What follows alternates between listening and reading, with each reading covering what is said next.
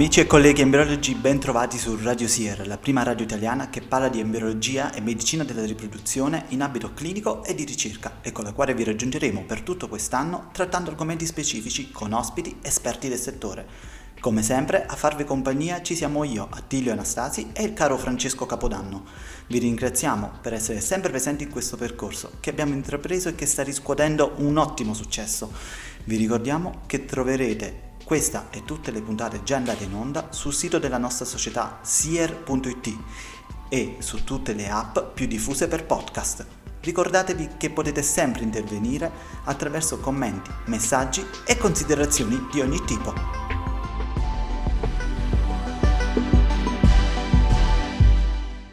Amici e colleghi embriologi, bentrovati su Radio SIERR per una puntata dedicata a quelli che sono gli aspetti assicurativi nel mondo della procreazione medicalmente assistita. Con noi oggi c'è Lucia De Santis, che ringraziamo per la disponibilità e, e per il tempo che ci dedica, e alla quale chiederei quindi subito, una volta dato il benvenuto, di introdurre gli ospiti di oggi. Ciao Lucia, bentrovata e a te il microfono. Buongiorno a tutti e grazie per questa introduzione. Eh, direi che abbiamo deciso di fare questa puntata di Radio SIERR con l'intento di chiarire meglio quali sono gli aspetti non solo della copertura assicurativa, ma mi eh, sbilancerei a dire anche della tutela professionale eh, dell'embriologo clinico, tema che a noi è sempre stato così caro, tanto da avere trovato eh, una quadra su questa copertura che abbiamo chiamato e battezzato proprio SIERR. I nostri ospiti di oggi sono il dottor Marco Giacomo Gariglio, responsabile del sistema assicurativo su cui abbiamo incardinato tutta la nostra eh, struttura della copertura professionale SIERR, che eh, è il responsabile per Aon, che è il, la più grande eh, azienda, diciamo il più grande gruppo di brokeraggio a livello mondiale. Quindi insomma, siamo andati a pescare probabilmente la crème della crème. E, mh, L'alternanza delle domande sarà eh, diretta anche al professor Paolo D'Agostino, docente di diritto penale presso l'Università di Torino, che in realtà è da anni vicino a, a SIERR e, e a, ci aiuta, oltre ad essere membro del nostro comitato etico, ci aiuta nelle, nelle scelte, nelle valutazioni eh, più, più spinose, cioè sempre prodigo di consigli. Prego. Perfetto, grazie per questa introduzione Lucia. E iniziamo subito con una domandina facile facile, io la farei al, a Paolo D'Agostino la prima domanda. Allora, partiamo da una cosa semplice. La legge Gelli Bianco all'articolo dieci chiede a chi lavora presso una struttura pubblica o privata di avere una polizza adeguata. Ecco, adeguata. Che cosa significa? Beh, allora, intanto eh, diciamo che eh, è, un ar- è un argomento molto complesso, questo credo sia evidente a tutti, ma riassumendolo al massimo possiamo fare riferimento a quanto è stabilito nella legge Gelli. La legge Gelli prevede, sotto profilo della definizione dei tipi di responsabilità, all'articolo sei prevede una responsabilità penale. Come tutti sanno, in base all'articolo ventisette della Costituzione, la responsabilità penale è personale. E all'interno del processo penale che, in cui un professionista può essere coinvolto, vi può essere la costituzione di parte civile. Questo determina quindi la necessità di affrontare un risarcimento del, del danno all'interno del processo penale, e questo deve essere oggetto di copertura. Per quanto riguarda la responsabilità civile, diciamo tradizionale, l'articolo sette, sempre della legge Gelli, prevede una differenza a seconda che il, il professionista abbia un rapporto contrattuale diretto o no con il paziente. Se ha un rapporto diretto con il paziente sarà un, un libero trattato come libero professionista, e in questo caso avrà una responsabilità diretta nei confronti del paziente, e questa dovrà essere oggetto di copertura.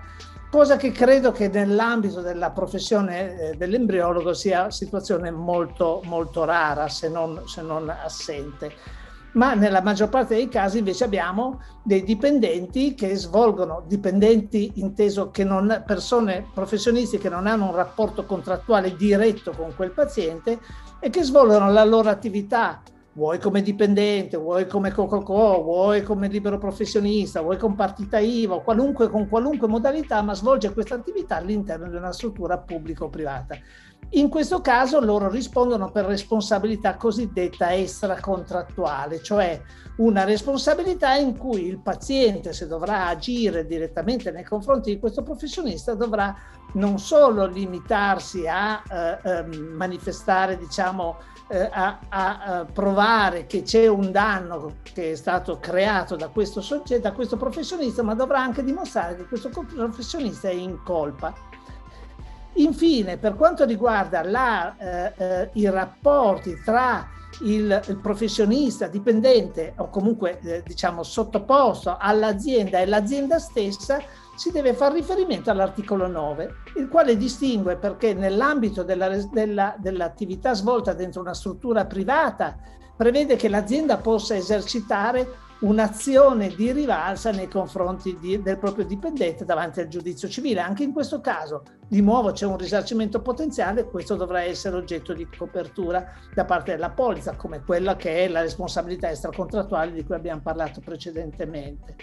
Infine, per quanto riguarda invece il dipendente di una struttura pubblica o colui che opera all'interno di una struttura pubblica, vi è un'azione di eh, cosiddetta amministrativo-contabile davanti alla Corte dei Conti, la quale può di nuovo condannare questo dipendente a, a una rivalsa nei confronti, quindi alla restituzione di una somma di denaro eh, in tutto in parte in base al risarcimento che è stato affrontato dall'azienda pubblica.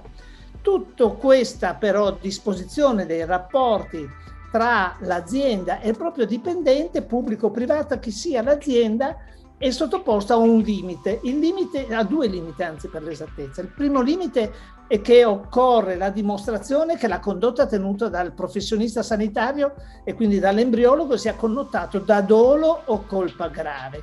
E l'altro limite è che eh, eh, il risarcimento sarà eh, diciamo limitato solo a tre volte quello che è lo stipendio lordo tenuto dal, prof- dal professionista.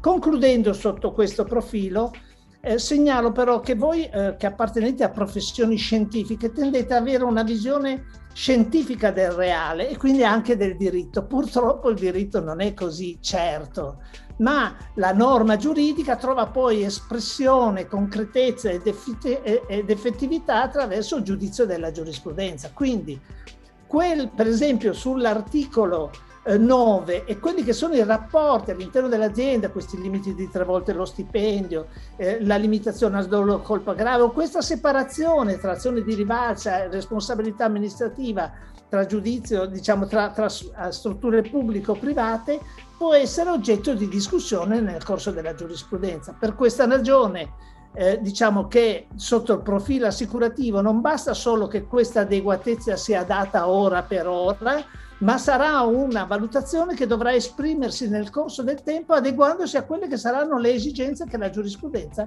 farà emergere. Perfetto, grazie mille per questa introduzione, credo fosse veramente necessaria. Allora, quando andiamo a sottoscrivere una polizza noi ci troviamo davanti sempre alcuni termini un po' particolari, tra cui mh, sottolineare dolo, colpa grave, colpa lieve. Per noi, diciamo, eh, embriologi sono termini molto tecnici. Vorrei proprio una precisazione su cosa vogliono dire questi termini. Anche qui, eh, di nuovo, eh, vi inviterei a considerare come se l'ordinamento giuridico fosse tutta una cosa unica. Per cui quando noi parliamo di colpa e di dolo, le nozioni sono contenute nel codice penale ma valgono per tutti i settori dell'ordinamento.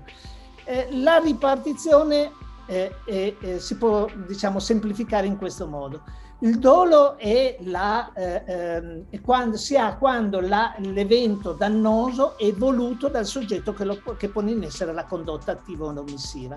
Quindi nel momento in cui il professionista vuole creare un danno al, a quel paziente, allora eh, in quel caso quella condotta è connotata da dolo. Per quanto riguarda eh, eh, ehm, la colpa invece, la colpa eh, diciamo ehm, eh, eh, può, può, mh, è un argomento un po' complesso. Semplificando possiamo dire che la colpa è un, si ha la colpa quando si viola quello che era il comportamento esigibile da parte di un professionista sanitario. In altre parole, il magistrato attraverso la consulenza tecnica dovrà determinare quale sarebbe stato il comportamento che, eh, esigibile da un professionista, nel nostro caso un embriologo medio, nelle stesse circostanze di tempo e di luogo in cui ha lavorato il, il, il professionista che deve giudicare. In questo, in questo modo si determina quello che era il comportamento esigibile, si andrà a vedere perché non è stato ottenuto quel comportamento e quindi su questo si incardinerà l'accertamento della colpa. Chiaro che io possa avere una violazione, eh, eh, diciamo, grave o meno grave. Infatti eh, eh, quando si parla di colpa nel codice non, si, non, si, non c'è una definizione di colpa grave o di colpa lieve, ma solo di grado della colpa. Cosa si intende? Si intende che nel momento in cui io eh, stabilisco qual era il comportamento da tenere e io ho, diciamo, eh, negligentemente, non, non mi sono attenuto a quello che era il comportamento che dovevo, eh, a cui dovevo attenermi, in questo caso io avrò una colpa grave tendenzialmente. Poi posso avere una colpa per imprudenza perché faccio di più di quello che io so fare o per imperizia perché mi metto a fare una cosa che non mi, che non mi compete completamente.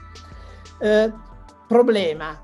Eh, eh, l'unico professionista eh, eh, pubblico soprattutto che ha, perché la nozione di colpa grave arriva dal, dal diritto pubblico, eh, eh, l'unico professionista che ha una definizione della colpa grave è il magistrato. Tutti gli altri professionisti di volta in volta dovrà essere accertata, quindi eh, dipenderà dalla testa di quel magistrato. Nuovamente io posso avere una situazione che non è considerata grave a Torino ed è considerata grave magari a Palermo, quindi non ho una nozione unitaria di che cosa si intende. Di nuovo ricadrò nell'oscillazione della giurisprudenza. Grazie Paolo per questi chiarimenti veramente importanti, oltre che naturalmente interessanti. Eh, però, alla fine, alla luce di tutte queste informazioni, eh, chiederei a Marco Gariglio, alla fine la, la polizza che eh, si può sottoscrivere grazie alla SIERR è quindi considerabile adeguata oppure no, in base appunto a quanto richiesto dalla legge ehm, Gelli Bianco e anche in base a quanto abbiamo appena sentito da parte di Paolo D'Agostino? Allora, mh, per intanto buongiorno a tutti, grazie oggi di avermi invitato qui a parlare di questa polizza, perché è veramente importante sottolineare come esistano polizze che addirittura nel testo della polizza all'oggetto dell'assicurazione, quindi a quello che è il nucleo dell'assicurazione, esordiscono dicendo quale appunto la polizza a cui aderisse SIERR. Leggo testualmente, con particolare riferimento alla legge Gelli, la società si obbliga a tenere indenne l'assicurato, quindi è lo stesso assicuratore che nel definire quello che è l'oggetto dell'assicurazione parte proprio dal disposto della legge Gelli, così come abbiamo sentito. Quindi la risposta è sicuramente sì, anzi è stata costruita e adattata sempre di più nel tempo a quelle che sono le esigenze per i professionisti che nascono sulla base della legge Gelli. Per il Lo possiamo vedere nell'oggetto dell'assicurazione, in cui troviamo sostanzialmente tre categorie che corrispondono esattamente a quelle che Paolo D'Agostino ha poco fa indicato. La responsabilità per i professionisti sanitari dipendenti pubblici, e che quindi va a coprire quelle che sono le conseguenze di un, di un, eh, di un problema che si è cagionato eh, nella, nell'attività da parte di uno di questi soggetti, la responsabilità per i professionisti dipendenti di strutture private e per ultima la lettera C, la responsabilità per i liberi professionisti. Quindi sono comprese e indicate tutte le casistiche, ma non finisce solo qui. Cioè non si limita la polizza a indicare quelle che sono le varie categorie assicurate, ma prosegue e va a prevedere eh, anche quella che è la disposizione dell'articolo undici della legge Gelli, che dice, io ve la faccio breve, Guardate che le polizze di responsabilità professionale devono avere una retroattività di almeno dieci anni ed una ultraattività di almeno dieci anni. E eh, questo è un punto fondamentale, perché il tempo gioca un ruolo estremamente importante nelle polizze. Ma se volete poi possiamo anche approfondirlo. Eh, altro da aggiungere su questo sono i fatti e le circostanze, perché noi possiamo ricevere sempre ai sensi della legge Gelli una comunicazione ai sensi dell'articolo tredici, ovvero sia l'ente per cui noi collaboriamo, per cui lavoriamo, ci manda una comunicazione, è obbligato sostanzialmente dall'articolo tredici della legge Gelli a mandare una comunicazione a tutti i propri dipendenti o collaboratori dicendo: guarda che ho ricevuto una richiesta di risarcimento che potrebbe riguardarti. Te lo comunico ai sensi appunto di quello che è disposto all'articolo tredici della legge Gelli. Molti che ricevono questo tipo di comunicazione si girano, si rivolgono al proprio assicuratore e trovano un muro, trovano di fronte eh, una, una, una, la, la, l'assicuratore stesso che gli dice: caro amico, la polizza non opera per questo. La polizza, questo non è un sinistro, questa è una semplice comunicazione informativa, per cui prendila, tientela, gestiscitela, affari tuoi.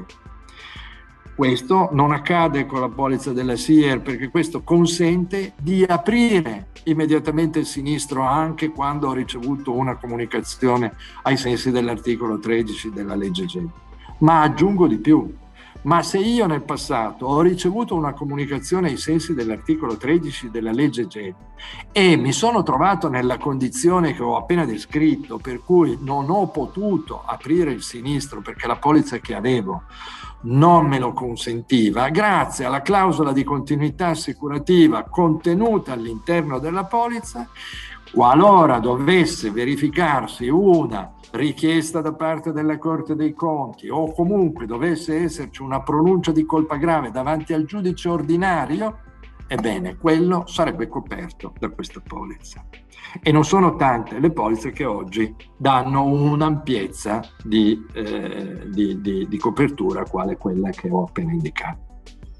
Grazie Marco, chiarissimo, soprattutto importante toccare questi temi per tutti i soci SIERR, ehm, perché appunto come più avete già sottolineato noi abbiamo una visione molto scientifica, non solo ovviamente del nostro lavoro ma anche di tutto ciò che eh, ci circonda, quindi è importante eh, per noi avere il vostro aiuto nell'interpretazione di ciò che poi andiamo a sottoscrivere eh, quando ehm, stipuliamo la polizza eh, grazie attraverso la SIERR.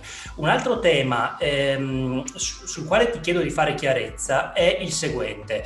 La polizza SIERR prevede un unico massimale che viene usato da tutti gli assicurati? Allora, qui bisogna veramente sgombrare il campo sì. da qualsiasi interpretazione o qualsiasi... Allora, è tutto molto chiaro. Il massimale è di due milioni. due milioni per sinistro, per persona e per anno assicurativo. Questo vuol dire che se Marco Gariglio, assicurato con la polizza della SIERR, subisse un sinistro e questo sinistro mh, dovesse concludersi con una, un pagamento da parte dell'assicuratore di, poniamo, un milione di euro, per Marco Gariglio e solo per Marco Gariglio ci sarà ancora un milione di euro. Lucia De Santis, altra assicurata, continuerà ad avere il suo massimale di due milioni di euro. Paolo D'Agostino continuerà ad avere il suo massimale di due milioni di euro. Il massimale, lo ribadisco in maniera chiara, ferma e decisa, è sempre per persona. Non è un massimale unico di convenzione o massimale aggregato come si definisce in termini assicurativi. Qui non esiste il massimale aggregato. Penso di non poter aggiungere altro su, no, su, su direi veramente no, veramente veramente molto chiaro. E spero che con questa risposta i nostri soci si siano tranquillizzati, visto che è una delle domande che ci viene fatta più spesso. E c'è anche un'altra domanda che i nostri soci ci pongono spesso, ed è quella del ritardo nel rinnovo della polizza. Ecco, se dimentico di rinnovarla o se non la rinnovo immediatamente, che cosa succede se ritardo appunto il rinnovo? Allora, succede che come tutte le polizze abbiamo un periodo cosiddetto di comporto, no? Cioè dimora, se vogliamo così, no? Nel senso che eh, decorso il termine del trentuno dodici, io assicurato ho un periodo che è di due mesi, sessanta giorni, se non ricordo male, per rinnovare questa polizza. Che cosa significa? Significa che se la rinnovo entro sessanta giorni dal trentuno dodici, la mia copertura assicurativa avrà, sarà, avrà l'effetto e sarà considerata come realizzata dal trentuno dodici, cioè non ho perso neanche un'ora.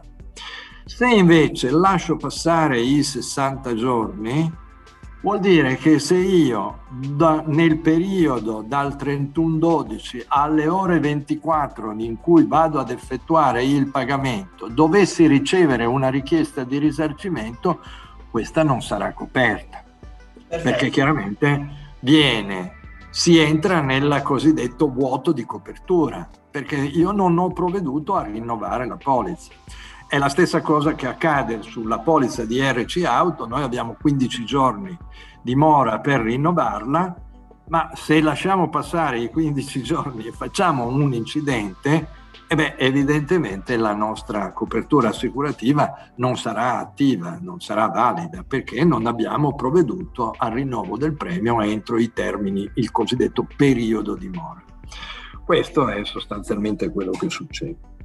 Bene, di nuovo grazie ai nostri ospiti eh, Paolo D'Agostino e Marco Gariglio, ai quali ehm, vorrei chiedere un chiarimento, sempre a beneficio di tutti i nostri soci, quindi sgomberare il campo da eventuali dubbi o ancora peggio da eventuale disinformazione.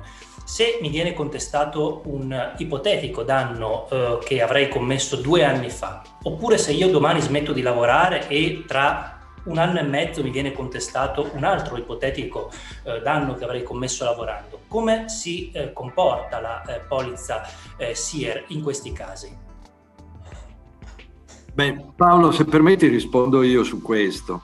Ehm, allora, mh, noi dobbiamo pensare una cosa, cioè che le polizze di responsabilità e di responsabilità professionale in particolare hanno una caratteristica importante sotto il profilo del tempo. Nel senso che eh, il, mh, le polizze sono tutte nella formulazione cosiddetta claims made, ovvero sia il momento del sinistro ai fini assicurativi non è il momento in cui si pone in essere il, il, il fatto che poi ha generato la richiesta di risarcimento, ma bensì la richiesta di risarcimento stessa. Faccio un esempio. Se noi facciamo un atto di carattere sanitario eh, e, e quell'atto di carattere sanitario eh, genera un problema di danno ad un terzo, il momento del sinistro non sarà il momento in cui noi abbiamo compiuto quell'atto sanitario, ma è il momento in cui riceviamo la richiesta di risarcimento dal terzo danneggiato. La legge Gelli sul punto è molto chiara e tutelante nei confronti di quelli che, dei professionisti sanitari, e dice all'articolo undici che le polizze di responsabilità professionale debbono avere una retroattività di almeno dieci anni. Che cosa vuol dire? Vuol dire che devono andare a ricomprendere tutte le richieste di risarcimento che siano relative a fatti, quindi a quel, quell'attività sanitaria compiuta che ha generato quella richiesta di risarcimento, che si siano, si siano svolte nei dieci anni precedenti la richiesta di risarcimento stesso o l'attivazione comunque della copertura assicurativa. Esempio, che così siamo ancora più chiari.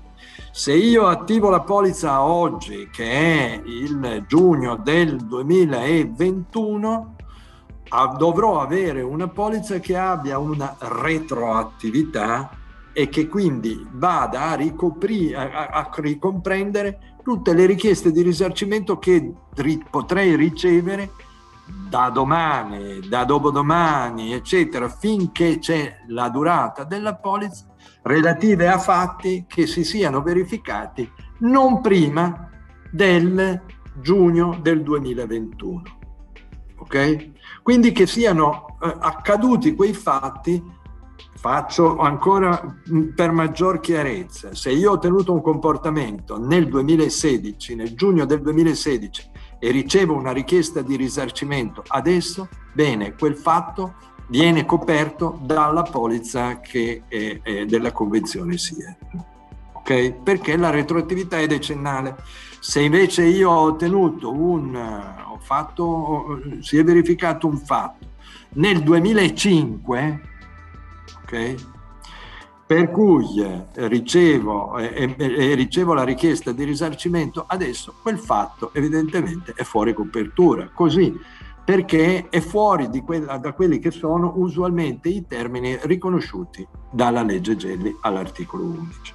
Il problema per il passato, e quindi l'effetto temporale per il passato, si pone per il futuro, per coloro che smettono di fare l'attività professionale, smettono di lavorare del tutto perché vanno in pensione o perché non hanno proprio più voglia di lavorare. Cosa fare per le richieste di risarcimento che possono ricevere dopo che sono andati in pensione, dopo che hanno cessato l'attività? Bene, l'articolo undici della legge Gelli sul punto è anche molto chiaro e dice: devi avere una ultra attività o postuma di almeno dieci anni, cioè la tua polizza deve coprire tutto questo.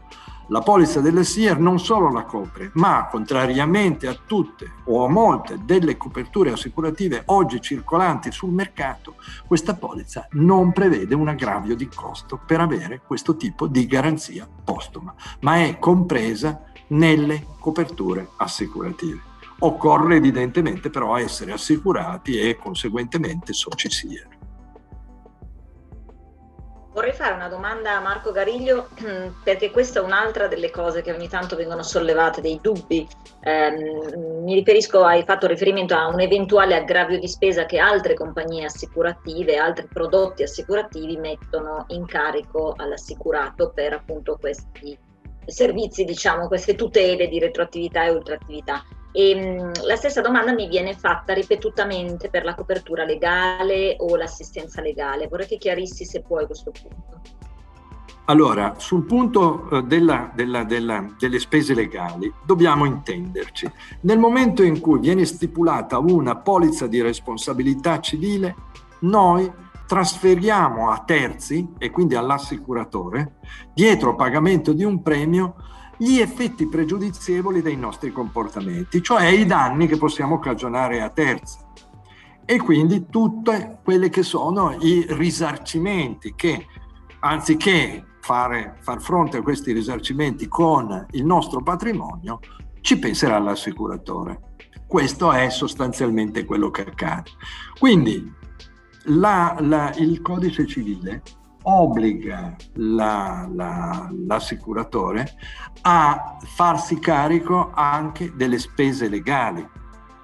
Le spese legali nell'ambito di un quarto del massimale. Quindi il massimale, abbiamo chiarito, relativamente a un'altra domanda, è di due milioni, quindi il massimale per le spese legali che vengono assorbite dalle spese legali è di cinquecentomila euro.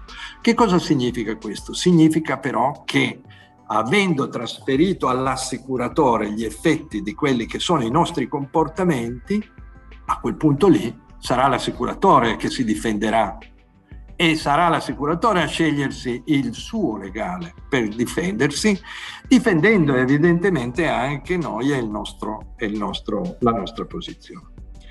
Diverso da quello che sono le polizze di tutela legale.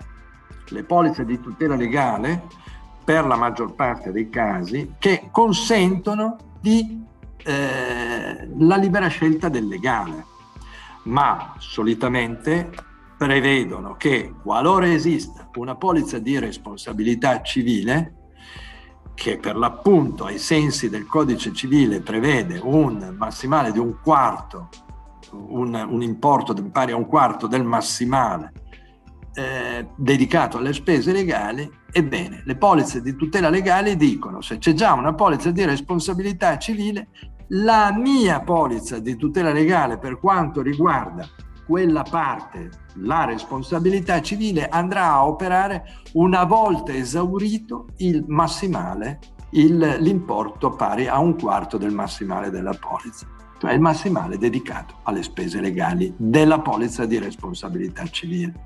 Questo significa che se io ho una polizza di tutela legale e eh, la, la polizza di tutela legale mi dice: guarda che sono comprese anche le polizze, Le, le, le spese di responsabilità, le spese dell'avvocato per quanto riguarda la responsabilità civile professionale, ma io ho anche la polizza di responsabilità civile professionale, le, la mia polizza di tutela legale andrà in eccesso a cinquecentomila euro nel caso della S I E R R. Questo significa che ben difficilmente opererà, perché non ricordo a mia memoria di avere trovato dei costi di spese legali di un'entità superiore a cinquecentomila euro. Non so se sono stato chiaro, perché è un tema abbastanza sottile eh, che richiede una certa, un certo approfondimento e una attenta lettura delle polizze che si va a sottoscrivere, perché le polizze di tutela legale sono molto utili soprattutto per quanto riguarda le spese penali, dove noi abbiamo bisogno dell'avvocato penale, perché per quanto ha detto Paolo D'Agostino poco fa, la responsabilità penale è personale e ciascuno deve difendersi personalmente. La responsabilità civile invece, abbiamo visto, può essere trasferita a un assicuratore. Noi non possiamo trasferire a un assicuratore la nostra responsabilità penale. Perfetto, secondo me è davvero, davvero molto chiaro. Lucia, sì, un, hai un... un'ultima domanda, perché è sempre una delle frequent asked questions che avremo bisogno di fare un box, e magari potremmo anche pensare di crearlo Sul nostro, sul nostro sito, perché sono sicura che dopo l'ascolto di questa puntata ci saranno altre domande che, che nascono, se non altro come raffronto tra il prodotto che offriamo noi e quello che potrebbero offrire altre, altre compagnie. E, e riguarda quello della diagnosi genetica di preimpianto, che adesso, come eh, forse vi dicevo, è stata soppiantata come termine dal T G P, cioè dal pre- preimplantation genetic testing, per cui già Eh, non si parla più squisitamente di diagnosi, ma di eh, un testing del, eh, dell'embrione. Però eh, questo è un argomento spinoso, perché alcuni embriologi ritengono che la copertura proprio S I E R R non tuteli la diagnosi genetica preimpianto, cioè non tuteli quanti tra gli embriologi, e sono moltissimi aggiungerei io, fanno la biopsia, praticano tecnicamente la biopsia embrionaria. Noi questo abbiamo già cercato di sviscerarlo quando abbiamo messo sul programma eh, proprio S I E R R, però evidentemente merita un ulteriore approfondimento. Cioè, noi abbiamo cercato di spiegare che un conto è fare l'atto del prelievo, che è un atto di laboratorio, un conto è fare la diagnosi sul pezzo bioptizzato che viene inviato a un laboratorio di genetica, e che quindi ha la sua responsabilità per quanto riguarda la dia- la, la, l'emissione di una di un referto, quindi con una diagnosi. Se ci poteste chiarire questo punto, Marco o Paolo, perché è molto importante per noi, per, per suffragare ulteriormente, insomma, la bontà del prodotto che eh, S I E R R offre, la tutela che offre ai suoi, ai suoi iscritti. Ma io credo che prima, prima ancora di, di affrontare il tema assicurativo, qui sia, chiaro, sia opportuno fare un minimo di chiarimento sotto il profilo della, della responsabilità, no? Quindi, eh, pur essendo noi in assenza di una definizione di quello che è l'atto medico, però sicuramente è indiscusso il fatto che la diagnosi e la cura siano, afferiscano esclusivamente alla, alla, alla professione alla professione medica. Ciò non toglie che invece l'accertamento e quindi quello che è l'attività finalizzata alla diagnostica invece è una professione che riguarda esclusivamente ed è riservatamente alle professioni sanitarie di carattere tecnico, eh, di carattere tecnico, nel nostro caso all'embriologo. Eh, chiarito quindi questo limite, eh, direi che eh, conseguentemente si chiarisce anche l'aspetto assicurativo, quindi io chiedo a Marco, ma insomma penso che eh, sotto profilo assicurativo non sorgano dei problemi specifici su questo settore, non essendo oggetto di esclusione espressa, quindi dovrebbe essere ricompreso. Eh, un aspetto che invece vi sottolineo eh, che è importante, perché nell'ambito delle professioni sanitarie ci sono delle zone grigie, no? Perché, perché è sempre importante distinguere la propria professione dalle altre che ci sono affini e che tendono magari a invadere o che noi tendiamo ad invadere. E questa invasione riguarda anche i profili di responsabilità, quindi bisognerà sempre fare attenzione a eh, che ognuno si assuma la responsabilità delle proprie azioni. Quindi io sono responsabile del mio accertamento, chi farà la, la, l'analisi genetica sarà responsabile del suo, il professionista, il medico che alla fine dovrà prendere questo materiale e utilizzarlo nel rapporto con il suo paziente, dovrà assumersi le sue responsabilità. Nessuno consenta ad altri di lasciarci col cerino in mano. In questa prospettiva la Convenzione SIERR, non ne abbiamo parlato, oltre a essere uno strumento assicurativo, consente anche un monitoraggio nel corso del tempo di tutti quelli che sono i sinistri che accadono. E questo aspetto qui diventa fondamentale, perché se qualcuno degli embriologi dovesse trovarsi in difficoltà perché viene aggredito da un professionista eh, eh, altro e diverso da lui come scarico di responsabilità, non solo si dovrebbe reagire con forza, non solo lo potrà fare attraverso il suo strumento assicurativo, ma lo potrà fare avendo dietro la società scientifica, che proprio grazie al monitoraggio che Aon offre costantemente su tutti i sinistri consente alla SIERR di avere sempre una luce accesa su cosa accade in qualunque situazione in cui un proprio iscritto si trova in difficoltà. Lato assicurativo, lato assicurativo io posso solo aggiungere che la polizza copre quella che è l'attività tipica e propria del professionista sanitario, se, se, eh, eh, senza nessun tipo di esclusione in merito a situazioni particolari, come ha appena detto Paolo, per cui eh, ma non mi risulta che La, il professionista sanitario, il biologo della riproduzione, sia il soggetto che possa, per quello che ha detto Paolo, fare le diagnosi. Quindi, cioè, però sicuramente copre l'attività che è tipica e propria del, del, del professionista sanitario e le conseguenze derivanti da quelli che sono gli errori commessi durante questo tipo di attività, caratterizzati evidentemente da negligenza, imprudenza, imperizia, con le varie distinzioni che poi abbiamo visto per quanto riguarda rapporto contrattuale, mica rapporto contrattuale, colpa grave, mica colpa grave, piuttosto che libero professionista. Perfetto. Insomma, io dopo le vostre risposte credo che anche i nostri conduttori possano, possano condividere con me questo, questo pensiero, cioè che insomma il prodotto assicurativo che abbiamo messo, messo in piedi con la loro collaborazione è un prodotto valido, e soprattutto noi mh, sappiamo di avere personaggi del loro calibro alle spalle di questo sistema assicurativo, che appunto è un, un sistema assicurativo, non è una polizza venduta così a caso, ma è, è pensata per noi, è, è stata studiata ad hoc, e, e comunque noi sappiamo, eh, abbiamo finalmente potuto sentire anche la voce di, e la professionalità di chi c'è dietro. Sì, e soprattutto eh, aggiungerei anche questo, Lucia, non solo sottoscrivo in pieno quello che tu hai detto, ma eh, per tutti i nostri soci mh, un messaggio importante a conclusione di questa puntata, cioè non lasciarsi depistare da eventuali eh, disinformazioni. Ogni dubbio, ogni domanda, ogni curiosità in merito a questo tema possono essere eh, rivolte a noi stessi attraverso il sito, oppure direttamente ai professionisti che abbiamo ospitato oggi, eh, ovvero sia Marco Gariglio e Paolo D'Agostino, che ringraziamo eh, sinceramente per la disponibilità, il tempo, la cortesia e le competenze. Attilio? Io direi che per questa puntata è tutto, ringrazio i nostri ascoltatori di Radio SIERR, credo che anche loro come me oggi siano ancora più sicuri e tutelati dalla nostra polizza, dal nostro prodotto che offriamo a tutti i nostri soci, e ringrazio ancora i nostri ospiti, il, presi- il nostro presidente Lucia De Santis, il professor D'Agostino e Marco Gariglio per questa puntata, per essere stati i nostri ospiti, e vi aspettiamo alla prossima puntata di Radio SIERR.